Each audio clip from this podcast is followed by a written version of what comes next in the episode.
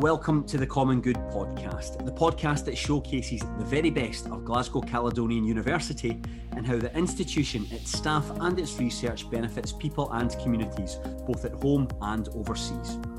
My name is Craig Telfer, and today I am joined by GCU's Head of Admissions, Julie Fisher, to talk about the clearing process and how prospective students can get involved. Julie, it's great to see you. Thank you very much for talking to me today. Hi, Craig. How are you doing? I'm okay, thank you. This is uh, last week I was stricken with coronavirus, but I, I, am almost back to my best, and I'm looking forward to get down to recording another world class podcast. So I'm looking forward to this.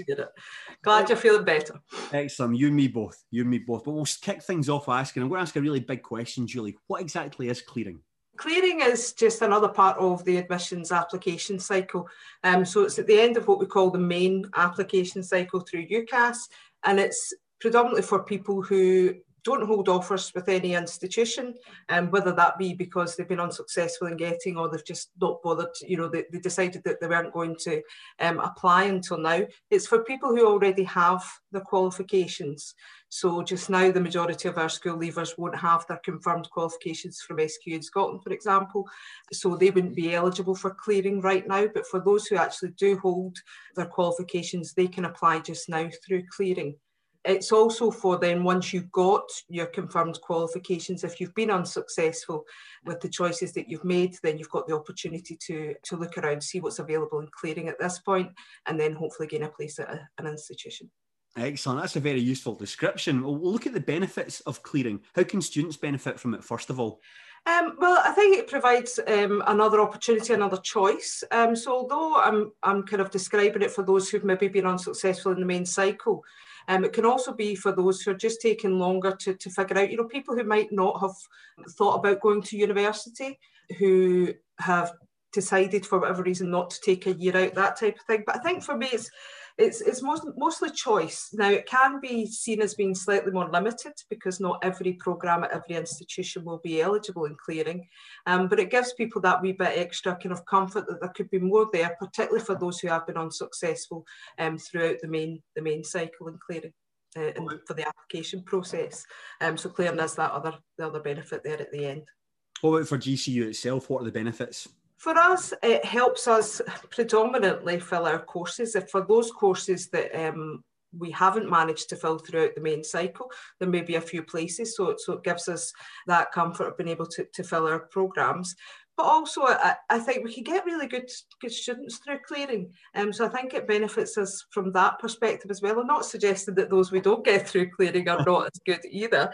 Um, but there can be a lot of people, as I say, who just take their time to, to figure out what it is they want to do, and they can be really, really good students.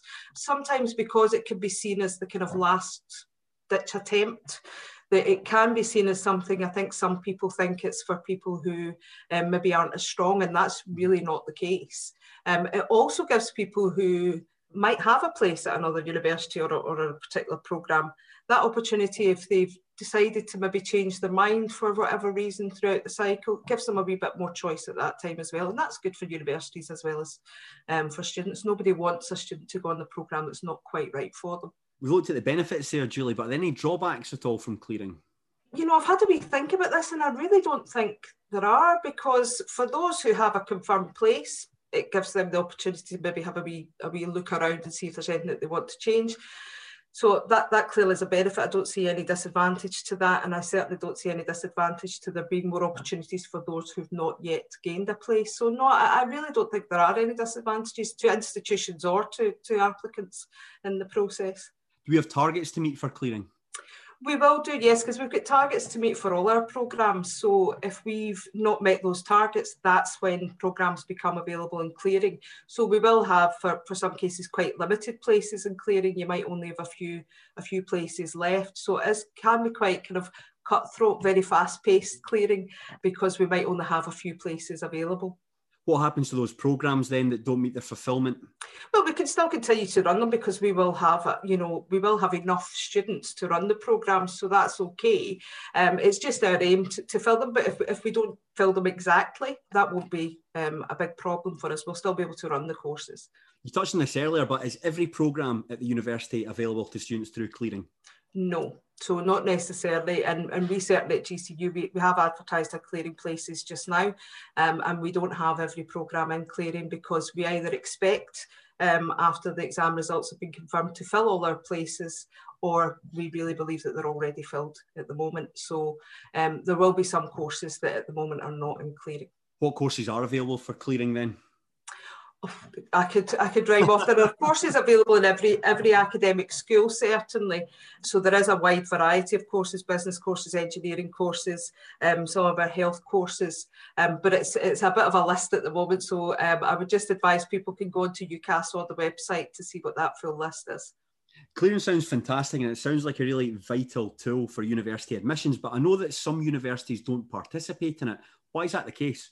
I would guess the majority of institutions, if they don't participate, it's because they have managed to fill those courses um, throughout the main cycle. That's usually the main reason an institution wouldn't. I don't think it's a strategic decision not to enter clearing at all, particularly where there are places. However, there may be some institutions where they've already filled their places throughout the main cycle. So we know what clearing is. Let's get into the mechanics of clearing. Take me on the journey of a prospective student, right from the start of applying with Glasgow Caledonian University through clearing to the end point. What does that look like? Okay, so first of all, what we do really encourage people to do is do a bit of research. So they need to, to really look at both both the programme and the institution, it's quite important that people get the right institution for them, that it's a really good fit for them, from location to style of teaching to, you know, the numbers of, of people in a classroom, that type of thing. That's really important as well. I think some people can really focus on the programme, which absolutely in the overall career aims are, are important, but so is the fit for the university. So first of all, it would be really doing that bit of research into to the programmes in the institution itself, obviously seeing if it's if there is availability and what those entry criteria are. You're then encouraged because you can only make one clearing application at a time. So it really is an accept or reject type process. So you are encouraged to, to speak to the individual institutions about their vacancies, go through your kind of application. It tends to be on the phone or we do live chat or, or email to talk through the qualifications that you have already and whether you're a fit for the, the programme or not. At that stage, if, if we do wish to, to make you an offer, it's what we, we call it an informal offer at that stage because we don't have any of your formal application at, at that stage. So with the qualifications that you've told us you have, we'll let you know if you've got a place. If you do, you'll receive an email from us, which is that informal offer confirming that the next steps, as long as they're they're completed within a certain time frame, then you'll be guaranteed a place on that programme. So the, the information contained in that tells you what those next steps are. And, and the reason I'm not going into all of those because it really will be dependent on mm-hmm. where you are in the process. So depending if you're already a UCAS applicant or if you're brand new, there will be different different kind of processes mm-hmm. to go through at that point. Um, so once you've completed those, we get your your formal offer out at that stage and then that's it it's, it's on to information for registration and joining the university Brilliant. Now, I know the coronavirus pandemic has changed things for everybody, and I imagine clearing will be the same. How has clearing changed over the last year or so? Well, actually, I wouldn't say clearing in itself has changed. Right. Um, from the institutional perspective, it, it, was quite challenging last year because we were all working remotely. Um, as I say, it can be really fast paced. We managed to go on campus just for a couple of days for that, that main period, which really helped because there's so many questions. Um, you only have a, a limited number of um, kind of admissions experts at, at, that point, and then everyone else is volunteers. So you've got to really support the volunteers as well. But as I say, it's quite fast paced. You, you mm-hmm. need to make sure you're making the right decisions for the applicants and the, and the university. Um, so that was a bit challenging. I would say this year we're hoping to be on campus for a bit longer because it helps, you know, the team communicate mm-hmm. and, and helps us manage our numbers. You've obviously got to manage numbers. You've got reporting in, in, in the mix as well. So the, the process, as I say, itself isn't hasn't really changed so much. It's maybe more how we operationalise it that, that's had its challenges due to social distancing and working from home and that sort of thing. Yeah, certainly. I remember when we were, we were on campus, the clearing process, the corridors were turned into a mini call centre almost. Yes, it, was uh-huh, all, it was yeah. all hands to the pumps. Talk me through the process, what it's like for staff in pulling this all together. So, staff, we rely heavily on staff from outside of the department. You know, we we look at 40, 50 people at any one time for that, for that main clearing day to, to, to man the phones and to make the the offers. Um, so it's it's it's a really good time actually. Everyone who gets involved in it, we tend to get people who come back year after year um, to support the process because they really enjoy it. It does have its, its downsides in terms of when you're having to disappoint some people, mm. you know, who, who maybe just um, are not able to get the program of their choice. Um, but it's a really good feeling when you get that excitement from the other end of the phone. You know, whether it be the parents, whether it be the, the mm-hmm. applicant themselves, who are really excited that they've managed mm. to get to the course of that they're really interested in. So, so a, there's a good kind of vibe about it. You know, phones going all the time. There's a good buzz about the room. People in general are making, you know, making people happy in that sense. So, um, people do enjoy it. Yeah, I would say in the main, people enjoy it. Would you have any advice to someone who is applying to GCU through clearing? The advice I always have is just do your research. You know, um, it's really important if you've got any questions at all, you need to get in touch with the university. You know, we're, we're there to support, to make sure that it's the right choice for you as well as for us. So um, research, I would say there's so much out there. Um, UCAS have an awful lot of really good advice on their website um, for, for applicants and clearing. We've got our own website with vacancies up that talks through the, the entry criteria, etc., um, and the process but in the main, yeah, bit of research and make sure you talk to us if you've got any questions at all and unsure. Is there a common mistake that applicants make during this process? Something that you may have seen people do over the years? I think that the only thing I really see time and time again, but not that often, but you do get it every year, are those people who are just doing it on spec, who have not engaged with us, who've, who've not spoken to us, and it's not necessarily the right the right fit. Mm-hmm. So I think it is just about making sure that you speak to us because, as I say, it's a kind of you only make one application at any one time. So you have to get your decision from the first institution before you could, could move on to another program or another institution. So I would say it's just keeping that communication going, making sure that you do a bit of research, that you're quite confident before you make the application that you're going to get a, a place in the program. What kind of support does the university offer prospective students going through this process? Well, we offer various types of support. So if you really need to speak to an academic because you want a bit more depth on, on, the actual programme, then we can get you in touch with an academic.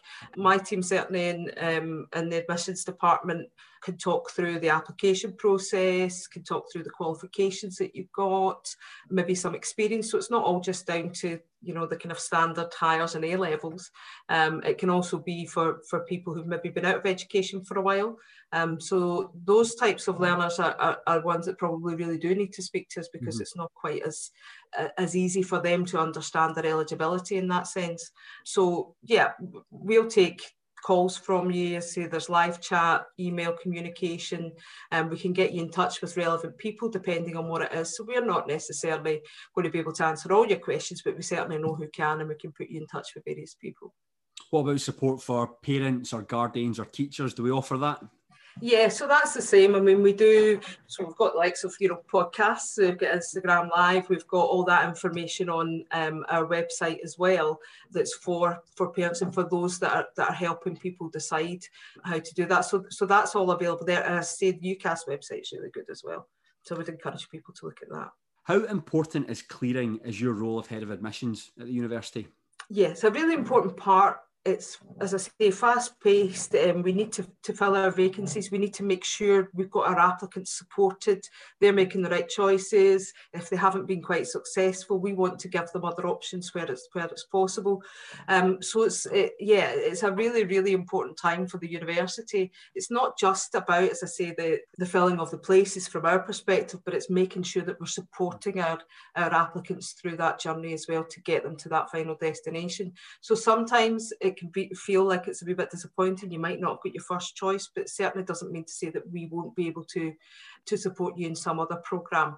Um, and that's quite important. You know, we do get some people who completely change their mind at clearing. Mm-hmm. You know, they think they, they desperately want a particular program. And then when they start doing that bit of research, when we start talking to them, then they might actually find that, the, you know, their interest is piqued in something else.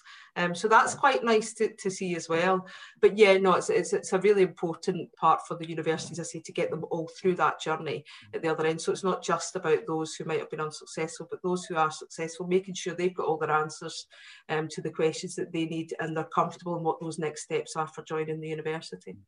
As a head of admissions, Julie, I imagine your role in the student journey is one of the most important, particularly for new students coming into the university. Could you tell us what it's like to be the head of admissions? What else the, the job entails?